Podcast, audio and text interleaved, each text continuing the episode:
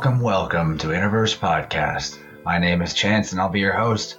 Today, uh, this is season two, episode eight, talking to John Yentis. John is somebody I met on SoundCloud actually, so thank you, Internet. Um, never even talked to him before this conversation, really, so this was a very fresh, uh, introductory type of experience for myself and for you listening.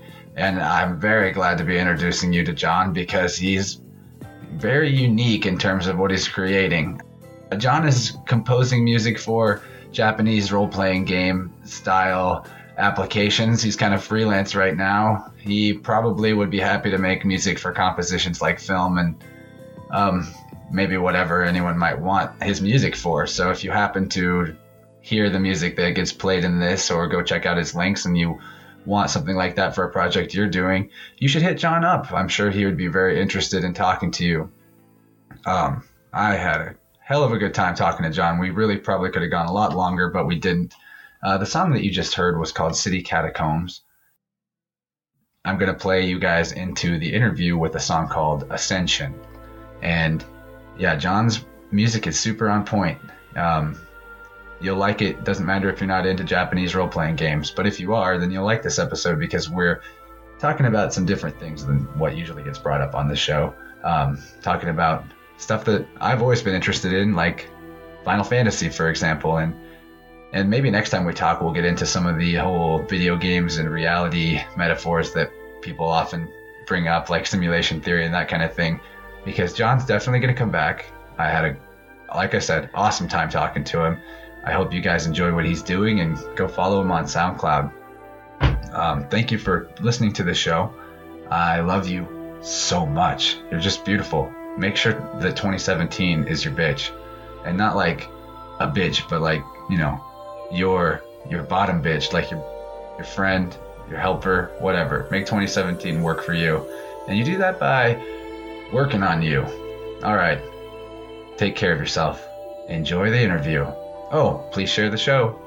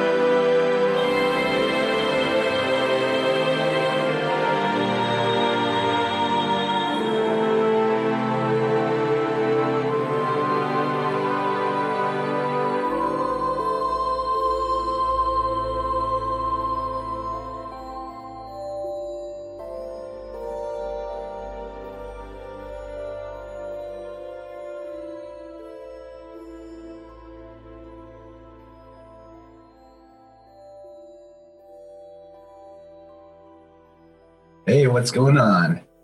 Hey, not much, man. Thanks for uh, inviting me on here. I appreciate it. You said you were feeling a little under the weather. I just had like a big allergy fit, so now I've got the stuffy voice too. So we'll be in the same boat. Oh, it's uh, it's been pretty terrible. It's a lot of people have the flu over here in Japan right now. I think I caught the flu or something. Man, that's no joke either. Like 100 years ago, people were dying from that kind of thing. So you Yeah, got to be careful. know, right? you know, every time I get sick, I watch like disease movies too, which doesn't help things at all. like that movie Contagion. I feel like I watch that every time I get sick. So I can entertain the idea that I might die in the near future, I guess. I don't think I've seen that one, but uh, I remember watching on Sci-Fi. There was an episode of Joe Rogan's short-lived TV show. Uh, Joe Rogan questions everything, where he goes to the CDC and starts asking them about like infectious diseases and stuff like, what are you worried about? And they're just like, dude, we're so we're so fucked. they're all, they're all like freaking out in their lab coats, like it's just a matter of when it's Right. something. So yeah, that's fun. It's gonna happen eventually. But yeah, it's just the time of year. Uh, energy just wanes in the uh in the winter time. Although I don't know how's this. How do the seasons work in Japan? Is it a little different? Um, months? well, where where are you from? oh, that's a good question. I'm from right in the middle of the uh, U.S. in Missouri. Okay. Uh, yeah, I, I'm from um, Washington D.C. Okay, actually like Northern Virginia, right outside DC. Um, I've never been to Missouri. Uh, I would say the climate here is um, pretty much like mid East Coast weather. It's not really much different, you know. really? Uh, yeah, it doesn't in Tokyo area. It doesn't usually get very cold. Fortunate. I mean, it never gets much below freezing. Uh, you know, maybe down like low 30s is probably the coldest it gets. It doesn't snow very often here either, which is good. Yeah, Yeah. we seem to be getting warmer winters every uh, year over here. Yeah, I, I believe me. I know it's it's the weather's been getting crazy these past few years. So are you cool with just jumping right in? By the way, I mean uh, we were Yeah. already kind of just getting into it. I don't really care what we talk about. If if we uh, want to talk about your music, at least some, that would be great. But whatever other tangents we get on is fine because people will discover your music through you know being linked up. And um, with your permission, I'll use uh, some of your songs in the uh, like. I'll do a brief audio introduction to the uh, show usually and put songs in and an outro song typically. So Yeah, awesome. you want me to use specifically, I could I could use those or I could just I, pick pick whichever you want, man, and anything is fine. I'm just, you know, I for me, it's uh, you know, the making the music and actually writing is a very personal thing. You know what I mean? I don't really take anything lightly when I make it. So if anybody gets anything out of any specific piece that I've written, I, I just love that, man. That's like what I do it for. You know, if they can kind of get any sort of vision you know that's the whole reason that i write it is because i have that vision so if i can give that to someone else and maybe inspire someone else's music it's like the creative loop man. It just keeps feeding. And uh, that's what's so cool about doing this kind of thing you know? I have the same kind of deal with uh, graphic art, just putting putting something down that means one thing to me, but not caring who takes what from it. And get, it's really exciting when somebody comes up to me and is like, "Wow, this and this is there, and it, like this little design means this," and I'm like, "Whoa." I didn't even know it meant that, but sure, yeah. it can mean whatever the person wants it to mean. Uh, That's the great thing about it. It's like um, something that is purely uh, a person's creative passion that they've made. It allows other people to connect to that same source of uh, their own personal creativity. Like their the imagination is a, a two sided tool. It's both a perception a perceptual tool and a creating type of tool. So um, if you can give somebody a connection to their imagination through what they perceive in your creation, it can help like ignite their own uh, the- Right. their imagination. and you know even then that they could write something where i inspired them and whatever they might have written might inspire me in return as well and that's happened before you know i've had people write things where they say hey i listened to one of your songs and it inspired me and i wrote this and they'll send it to me and uh, I'll listen to it and I'll be like, wow, you know, this is amazing. And this gives me some really good ideas as well. You know, it's it's that's the beauty of doing this type of stuff, you know. Yeah, that positive feedback loop. It's like it's kind of like how in music itself you have the ability to take two different sounds and harmonize them and the overtone that's created like that resonance is almost like creating something out of nothing and Right. it's a it's very similar to the type of harmonizing that humans can have with each other uh, through collaborating through bouncing things back and forth through just conversations. Even I Oh, yeah. oftentimes like come to realizations about what I think or how I feel about things on a much clearer level than I'm able to do in my own personal individual thoughts when I'm reflecting with another person. I think it's that same kind of like overtone resonance idea, just like in music. Yeah, absolutely. I mean, you can actually bring down bridges and buildings with that type of thing if you know the right frequency. Yeah, I'm sure you could. Yeah. It's kind of interesting. It's almost like it really does almost seem like generating uh, it free energy. Like that's where if there's people talk about crazy like uh, alternative energy technologies like the zero point field and stuff like that, um, ways of like Tesla talked about the fact that there was like electricity everywhere and you could tap into it. Um, if that's, I wonder if that works on a similar principle. I mean, I don't know. I'm not a physicist at all. I just like to throw science really hard and speculate. Yeah, yeah. I don't even get me started on Tesla, man. I could talk about that all day. That's what we should talk about here. Yeah, I mean, uh, he that, that's. Uh, I mean, I don't know. I feel like if I go into that, I'm going to get heavy into the conspiracy theorist side of things. Well, that's fun. I'm sure a lot of people listening would be like, "Oh yeah, I need to know about some Tesla conspiracies." Uh, it gets pretty crazy. Well, well, what's your favorite thing about Tesla? because, like you were saying, you know, he there's like limitless energy everywhere that can be tapped into, and that was uh, basically his whole theory behind. Uh, you know, his whole vision, I guess, was that you could have power in every home in the entire country that was free, limitless, renewable energy for everybody. Like, and the way he saw it was as like a human right more than anything else. While on the other hand, Edison, Yeah, the, the villain in this scenario, it was more along the lines of how can we monetize this? And I've it, it's almost like rather than having limitless renewable energy, which we may have had through Tesla's vision, we now have a form of energy that can be monitored and charged. And uh, you know, it's it, it's just uh, it's interesting. I feel like a lot of things in the world work that way.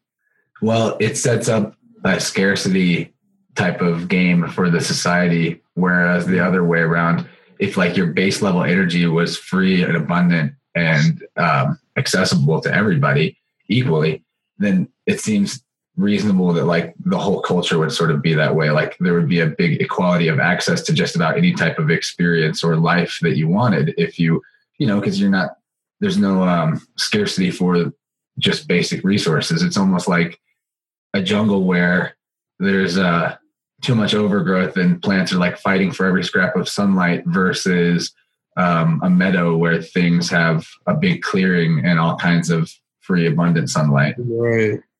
The uh i don't know that was a, maybe a weird analogy but it's No, no. I, hey, it made sense to me. I, I understand what you're getting at. you know tesla speaking of tesla the uh, actual modern company the elon musk company Yeah. they are uh, they're putting out these like cubes that are solar power cubes attached to the side of homes and can generate crazy amounts of wattage. Yeah. Yeah, so they'll be like, I don't think we're very far away at all from Tesla actually achieving that dream. And it's, it's interesting that the way that that's coming is actually named Tesla also. Yeah. Yeah, it's uh it's long overdue because I mean the technology's been there for decades. It's just Tesla Edison people. He he electrocuted elephants and stuff. He was a jerk. Edison. yeah. yeah. Um, real quick before I go any further, I want to ask you, how do you pronounce your name? Uh Yentis. Yentis. Okay, so John John Yentis. Yeah. All right, everybody. This is really late in the show, but welcome to the podcast. John Yentis. Yeah, we just jumped right in. The conversation was too good to um, really like just stop, you know, yeah. and uh, start over. We just immediately were right there. Uh, you're a good conversationalist. You warned me about that. Yeah, thanks. Yeah, I appreciate it. You are too. this is a this is our first time talking too, so that's cool. I love I love the magic of the internet because we get to connect like this. I mean, you're all the way over in Japan, um, Mm. thing, and we just kind of randomly bump into each other on SoundCloud. It's almost like like two ships crossing the vast ocean and and uh, passing each other and like, oh hey, what are you doing?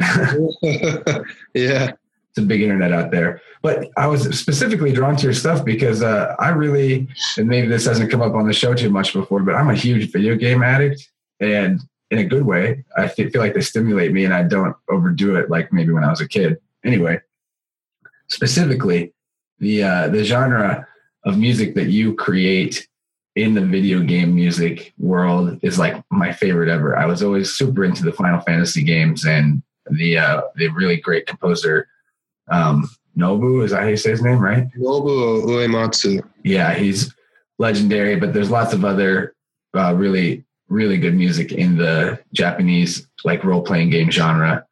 Yeah, super fun that you're making that kind of stuff. Um, that's like you know that's like a very specific passion to want to follow and um, there's definitely i'm sure you're finding that there's like opportunities there as soon as you take your steps right uh, well you know there's not as many opportunities in such a niche genre as that as you would think because you know a lot of the people who make those games big game companies like square enix uh, you know, they all have in-house composers that are those same guys. They are still doing those jobs. That's true. Uh, you know, I mean, we've gotten to a point where technology with you know MIDI composing on the computer, it's caught up to where anyone can do it if they have the resources to invest in it.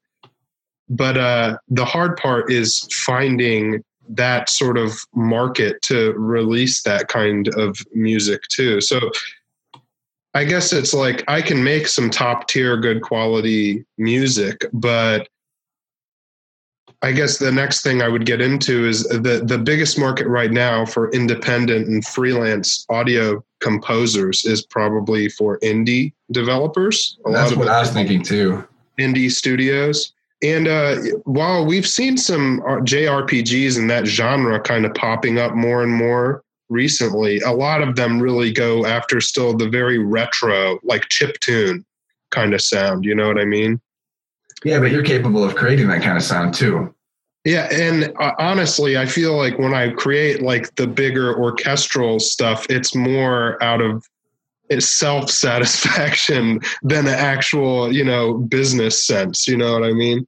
Yeah, but that that will find its place. Like all you got to do is keep creating what is interesting to you. That's pretty much what any artist has ever said to me. That is, uh, right. um, you know, living up, living in a way where they get to actually create frequently. That's sort of the goal. Like it's not about, at least on on my end, it's not about necessarily having to support myself by my art. I can support myself with a lot of other skills that I have.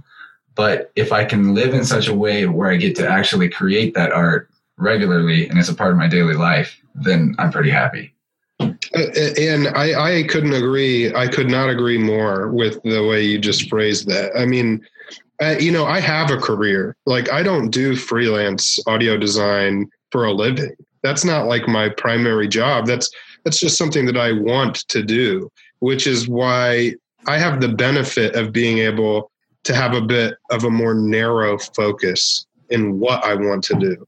You know, I have that luxury because I'm not relying on it to make money. And to be honest, if I was, I probably wouldn't enjoy doing it as much as I do because you're turning, you know, pleasure into business. It take kind of takes the soul out of it a little bit, you know? It totally does for some creators. I mean, you can kind of, it's kind of like everybody has that hipster attitude about bands that they like. Like, man, their first albums were so much better than their later albums. and that's not true for every, like, that's not true for every creator. Some of them actually find a way to keep the, I guess, the magic, for lack of better words, with, while, you know, making it their way right. of uh, sustaining themselves. But the ones that really do it tend to walk, tend to walk a more fine line, like, um, with their with their security. Like they're living really outside of a comfort zone to be able to just go around supporting themselves on art. I'm thinking of a lot of people I know that are like in the music festival world around where I live. I know a ton of a ton of people supporting themselves on their music production or their uh, their painting or whatever, and it's um it does seem to be like there's a lot of character growth in that, but because they're oftentimes it's pretty hard hard scrabble for lack of a better word to uh, mm. constantly make ends meet off of just that. But those people do seem really, really happy and have a lot more freedom than um, someone that's in a nine to five too. So it's it's interesting. It's like life is about trading trading security and comfort for freedom and uh, like new experiences and things of that nature. Absolutely. I mean, yeah, a lot of it comes down to how you want to live, how you choose to live, you know? Yeah, there's not really a right answer to that as long as you yeah, are satisfied and growing. I was going to say there is no right answer. It's, you know, it's all preference. I mean, there's plenty of times where I wish that or I just think about living with a lot less, which I could probably do. I mean, I've done it before, but you know, then you get to this point where you're pretty comfy with all of your luxuries that you have. it's like breaking away from all that could seem kind of, you know, scary. It's like, you know, if I'm going to sacrifice anything, like what do I choose? How do I choose that? What do I really need? And uh, that's not always an easy question to answer, you know? Yeah, it's like being on the uh, the boat and having to and it's starting to kind of sink because there's like I say my my metaphor here is going to be like when you have a lot of security, you have a lot of stuff, and that can mm-hmm. start to make your boat capsize. And if you're trying to, or at very least, it's going to slow it down getting to the destination you want to get to. And like mm. for me, for example, this happened in in my life over the weekend. I had some time off because of the holidays and stuff, and I spent a, a a really long time, almost an entire day, just like organizing, moving, trying to fit all my possessions in my house in a way that's not like keeping making me feel cluttered and messing up the feng shui. So, yeah. you know, I have a lot of things and I have a lot of security materially, but then like just having stuff itself, the more of the stuff that there is, the less freedom you have in a in a given day because there's more to do. So it's um, interesting. Like if I only had a few, like if I had fewer dishes in my cabinet, then I would have fewer dishes to do at a given time, for example, because I would not be able to just let it pile up. I have to do them when I need them. So there's a lot of ways that like streamlining, I think reducing, I could throw some things overboard and uh, move faster without necessarily losing things that I needed. Uh, it's just about finding, finding those balances Absolutely. I, I'm all about balance. I mean, that's part of the reason why I moved to, to Asia in the first place is because of that, you know? Yeah, I could totally see myself winding up in an Asian country. I actually, this isn't because of like the election or anything, I've, but I've actually been feeling for a little while like um, after I've finished the next couple of years here developing certain skill sets and things I'm I'm working on, working with, I could totally see myself getting getting over to Japan or China or India or something for a good amount of time just to just to literally expand just to like you know for video game speak to uh discover new spots on the map of my yeah, my map of the world. Yeah. it'll definitely change your view of the world when you see it from the outside you know or from a different place. How did it impact your view of the united states to get out of the united states? Well um Japan's pretty U.S. friendly. Yeah, they are, and uh, you know, I wanted to live here for most of my life. Uh, to be honest, I can't. Probably ever since I was like in my early teens, I wanted to come here, just because you know. I mean, the video games, especially. I mean, it's just that's pretty much all I did. It was like I'd say video games and game music from my early days, like starting with the you know Final Fantasy four uh, which was two in the states, and Final Fantasy three. It's like all that stuff changed my life as a musician, and it's like when you think of where all that comes from, it's like then you. I just went down the rabbit hole. I got really interested in Japan, and uh, you know, then when I finally moved here, it's like coming here. It was pretty much everything that I expected. You know what I mean? I mean, oh, cool. I still got blown away by some things, seeing it with my own eyes, but uh, it, in regards to how I saw America, it wasn't so much that I saw the US differently, it's more that it cemented my the views that I already had of the West, which is why I wanted to leave in the first place, you know? It's like a homecoming for you. Yeah, kind of. Yeah, that's what really what it felt like because uh, it's the Western, and it's not just America. It's I mean Western society. It's um, it's very egocentric. Mhm. And when you come to most Asian countries, I won't say all because I haven't been to all, uh, there is just this astounding lack of ego. People don't, you know, talk right from the front of their faces at you. You know what I mean? It's people are very polite here, uh, calm. They're not heavy on their opinions about things, and uh, it, it's just it's very polar compared in comparison to where I'm from. You know, DC metro area, East Coast. It's like people are very opinionated. it's uh, very different. You know. That yin and yang seems to just exist everywhere that you look. Like there's anywhere there's polarization, then the opposite exists. Right. Absolutely. It's the way of the world. Man, I want to visit Japan so bad. Uh, what part of Japan are you living in? I live in Kanagawa, which is right outside of Tokyo. It's like the suburbs of Tokyo, basically. I'm. Uh, I have one more Final Fantasy related question. What's your favorite? I guess it's two questions. What's your favorite Final Fantasy game for the gameplay and story, and versus what's your favorite one for the music? Oh my It's god. so hard to choose, right? I, don't even I know if I can answer. I don't I think can I make can a lot of enemies with this question. I Um, the best one gameplay and story is Final Fantasy VI, hands down. It's it's the best, best villain. Uh, you know, the music's great too. I, honestly, if I'm gonna pick my favorite music though, it would be between Final Fantasy VII and Final Fantasy Tactics. Oh, the original Two tactics. Two different composers, actually. Yeah, Tactics was a guy named Hitoshi Sakimoto, and he did the music for Final Fantasy twelve as well. Oh wow, he had.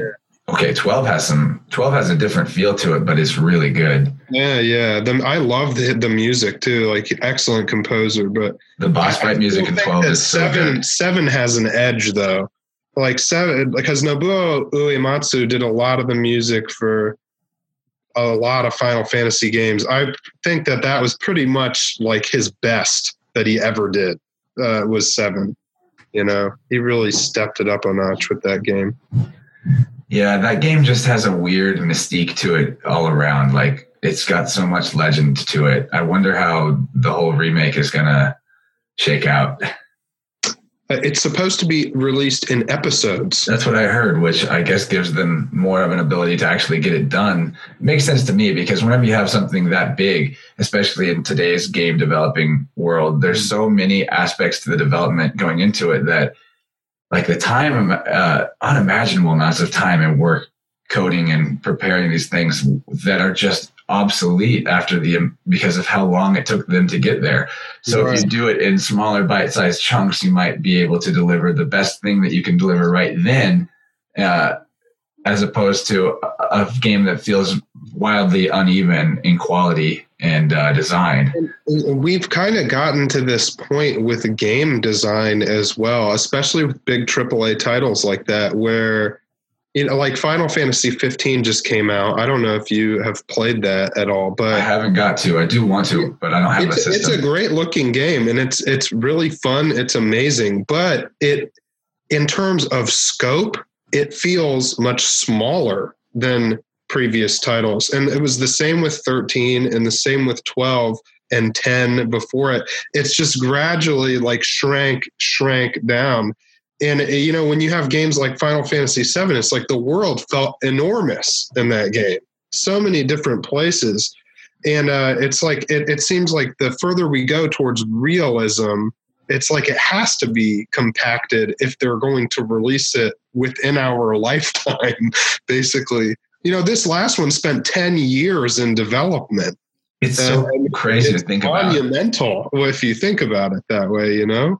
Like, how many man hours does that translate to? It's Uh, unimaginable. They probably have it documented somewhere. Yeah, I, absolutely. it's probably. Do you think the amount of hours they spent developing it is going to be surpassed by the amount of hours people spend playing it? It'd have to, right? That's no, like surprisingly, uh, you you would think so, but I, I, mean, as a whole, maybe, yeah. But that's part of the yin and yang. yeah, it depends. I mean, you know, the total clear time for that game, I think, is like about 40, 40 hours. Well, that's a that's a good amount. Then that's like about what a standard Final Fantasy game yeah. takes if you don't spend too much time digging around with side stuff. Right. I've, uh, I've been playing Final Fantasy Nine on my cell phone uh, lately, and I'm on di- what would be disc four if it had discs, and flying around doing side things. Um, it's it's great to have that on a handheld device because I nine might be my favorite. It's so tough between seven, eight, nine for me, but mm. I really love nine for the. Uh, I guess the insidiness of it, like how many references to past games are stuffed it's into got it. a really strong sense of atmosphere. That one does. The world does have that really very specific steampunky feel. Yeah, I I really I also as far as pre-rendered like backgrounds are concerned, that so was gorgeous. definitely the peak of of that style of game for sure. Yeah, people you, don't realize how gorgeous that stuff is because it was a PlayStation 1 game so you'd think, "Oh, it's not going to look that good." But these are like these are the backgrounds are sort of like with a play. They're they design an entire backdrop artistically and it's sort of static and your character runs around on top of it similar to how you would do like a painting for a set on a, a live play but they're able to you know it's like painting and stuff oh there it is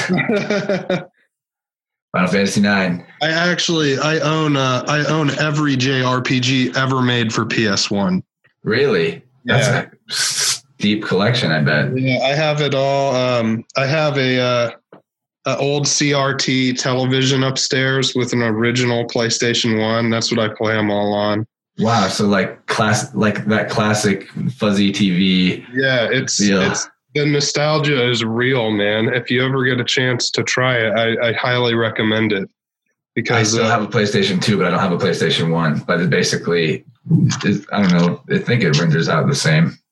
Yeah, they render. You can play on either one. Yeah, I, I it's just, not until the later consoles that start getting screwy with the backwards compatibility. Right, and the rendering. I mean, the CRT the CRT TV is the most important aspect of it. I think.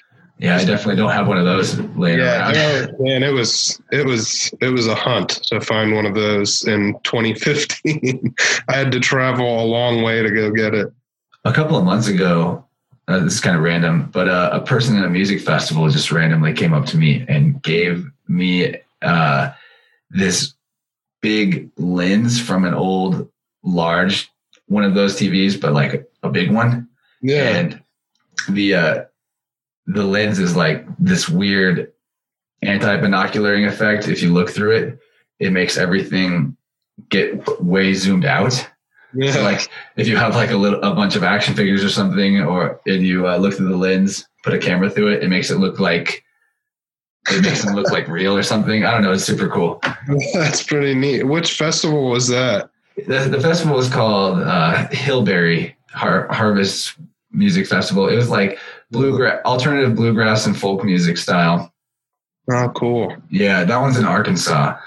I definitely like to run around to a lot of festivals because I meet the creative people that way. I get to also it's just you know fun to be outside and camping and listening to music all the time. Yeah, I I absolutely agree. It's been a long time since I've been to a music festival. So there's not a lot of that happening over in Japan, or it's just not. I mean, there's a few. There's a few. I mean, you know, the Fuji Rock Festival is pretty good, but I mean, it, it's it doesn't really have the same feel uh, as a lot of music festivals in the U.S. do. Uh, you know, they have a lot of big, like big name bands at events like that, which is fine. I mean, but when I go to festivals, I like to see a lot of, of groups that I haven't heard of before. You know, it, it's it's has much more intimate feel to it. You know. Yeah, the first time you're hearing the music, whenever it gets really immersive, whenever it's like being performed live. There's so many, especially especially people that have an analog slash digital hybridity going on. A lot of times their recordings just don't do justice at all to the way they turn out live because of the Oh, fact that yeah. they like yeah they may be electronic music to an extent because it's produced, but whenever they play it live, the the instruments give it so much more punch. And then of course, you know, the sub bass that can be achieved at those events versus Mm. listening to it on like your computer speakers. It's a whole different world. Um, It's. You know, that's funny to mention that too, because uh, I mean, you know, one of the genres I I really listen to a lot of is you know heavy metal. I mean, I love metal a lot. I mean, I listen to pretty much every subgenre of metal, but you know, you had a lot of these bands coming out in the early 2000s and uh, even now that's like uh, i guess deathcore is what they call its style of music which you know i mean death metal was kind of like old school you know started in the late 80s early 90s deathcore kind of takes that same sort of thing but it has this really heavy produced studio element to the sound you know where it's just like the drums sound perfect. You know the guitars are just this thick wall of sound. And then when you see a band like that live they never do justice to the studio sound it See. never even comes close and it's funny because usually when you see a band live it's like sounds 10 times more amazing because it has this life to it that you have never seen or heard on the LP before. And uh, with a lot of these metal bands that do that, it's the total opposite. You get this total underwhelming effect from it, and it's it's really weird, you know. Yeah. Um, I mean, I guess I wouldn't tell them what to do if they're right here in front of me, but maybe they'd be better off just getting a laptop out and doing a DJ set, like DJ Deathcore. I, I feel like we're not far off from that. Like you see those memes on social media all the time, and it's just like, uh, "Come see my computer live." Yeah, with his laptop in front of a big crowd. it's you know it's a weird it's a weird gray area i guess but there's i feel like there's just room for any type of expression if the way that you make your music requires you to have to perform it by just using your laptop or that's all the equipment you have but you put a lot of time and energy into the production of that music and you craft the set in a way that really matters to you and you find some way to be engaged with it while you're performing it with your energy i i don't think that it's wrong to just use a laptop and play a set like that but Oh, I, just am not as impressed. agree. I'm not as impressed. It's, it's a fact. Like when I see somebody DJing with actual tables or um, even if they're digital and we're like, you, you know, Bassnectar. Yeah, absolutely. Yeah. Whenever he plays live, he usually has like eight decks going at once. Like that is a whole nother level of performance. And I feel like if that's what you aspire to, to be a really great performer, that's your thing. But you could also aspire to just really, really work hard at producing, and that could be your thing. And people are still there's enough people in the world that it doesn't matter what way you do it. Someone could like what you, enough people could like what you're doing that it's worth trying to get not just make it, but also put it out there for others to connect to because it's it's good. Yeah, no, absolutely. I totally agree. yeah, we're just in a big agree fest here, man. Yeah. We agree about everything. We're not challenging each other's opinions at all. hey, great minds think alike, man. I You know, guess so. Very agreeable guy. Uh, well, I really appreciate you coming on the show here. Um, I want to ask you if there's anything you want to particularly point people to. Uh, I also want to make sure you know you're totally invited back if you ever want to come back on and talk about anything or put put some uh, promotion out there for music you're releasing. I have an open door policy to all cool guests of the show to just Dude, hit me up and awesome, come back on. man. Um, well, yeah, I, I'm working on another another piece right now that ought to be a pretty big one. Uh, trying to outdo the last one that I just did is going to be a, a pretty huge undertaking because uh, that was like seven minutes long. yeah, yeah, the, I, called? the threads good. of fate. Yeah, that one's really epic. It, I've gone on many internal journeys um, listening to your music and also video game journeys playing it while uh, playing Final Fantasy 14. That's basically the only game I've been playing for several months. That's awesome, man. You don't play 14, do you? I did for a long time, and I stopped when Heavensward came out. Yeah, I came back to it after Heavensward had been out for a while. And my, my biggest problem is fun. most of my real like life real life friends they all play world of warcraft and that's it they don't play anything else and uh you know i played it for a long time too but i was like hey final fantasy 14 looks awesome try to get people on the bandwagon and Well- nobody wanted to join me so oh well. well, if you jump back into 14, I'll craft you really good gear. awesome that is that sounds great all right. Well, I'll make sure and link to all your uh, SoundCloud stuff and anything that you mentioned to me later to, to link. And we'll do this again in a few months, hopefully. Uh, yeah. man, I love talking to you. Super, super honored to even get to do this because I particularly just get ex- I just get stoked whenever a, a strange a strange random person from the internet just pops up and then we get to talk and really connect. Like this is Dude, Why I yeah, do it. man, likewise. Yeah, thanks so much for inviting me on, man. It was a great experience. I, I'd definitely like to come back. Cool. Well, take care of yourself, man. Much love, and we will be in touch. All right, thanks, man. Take it easy.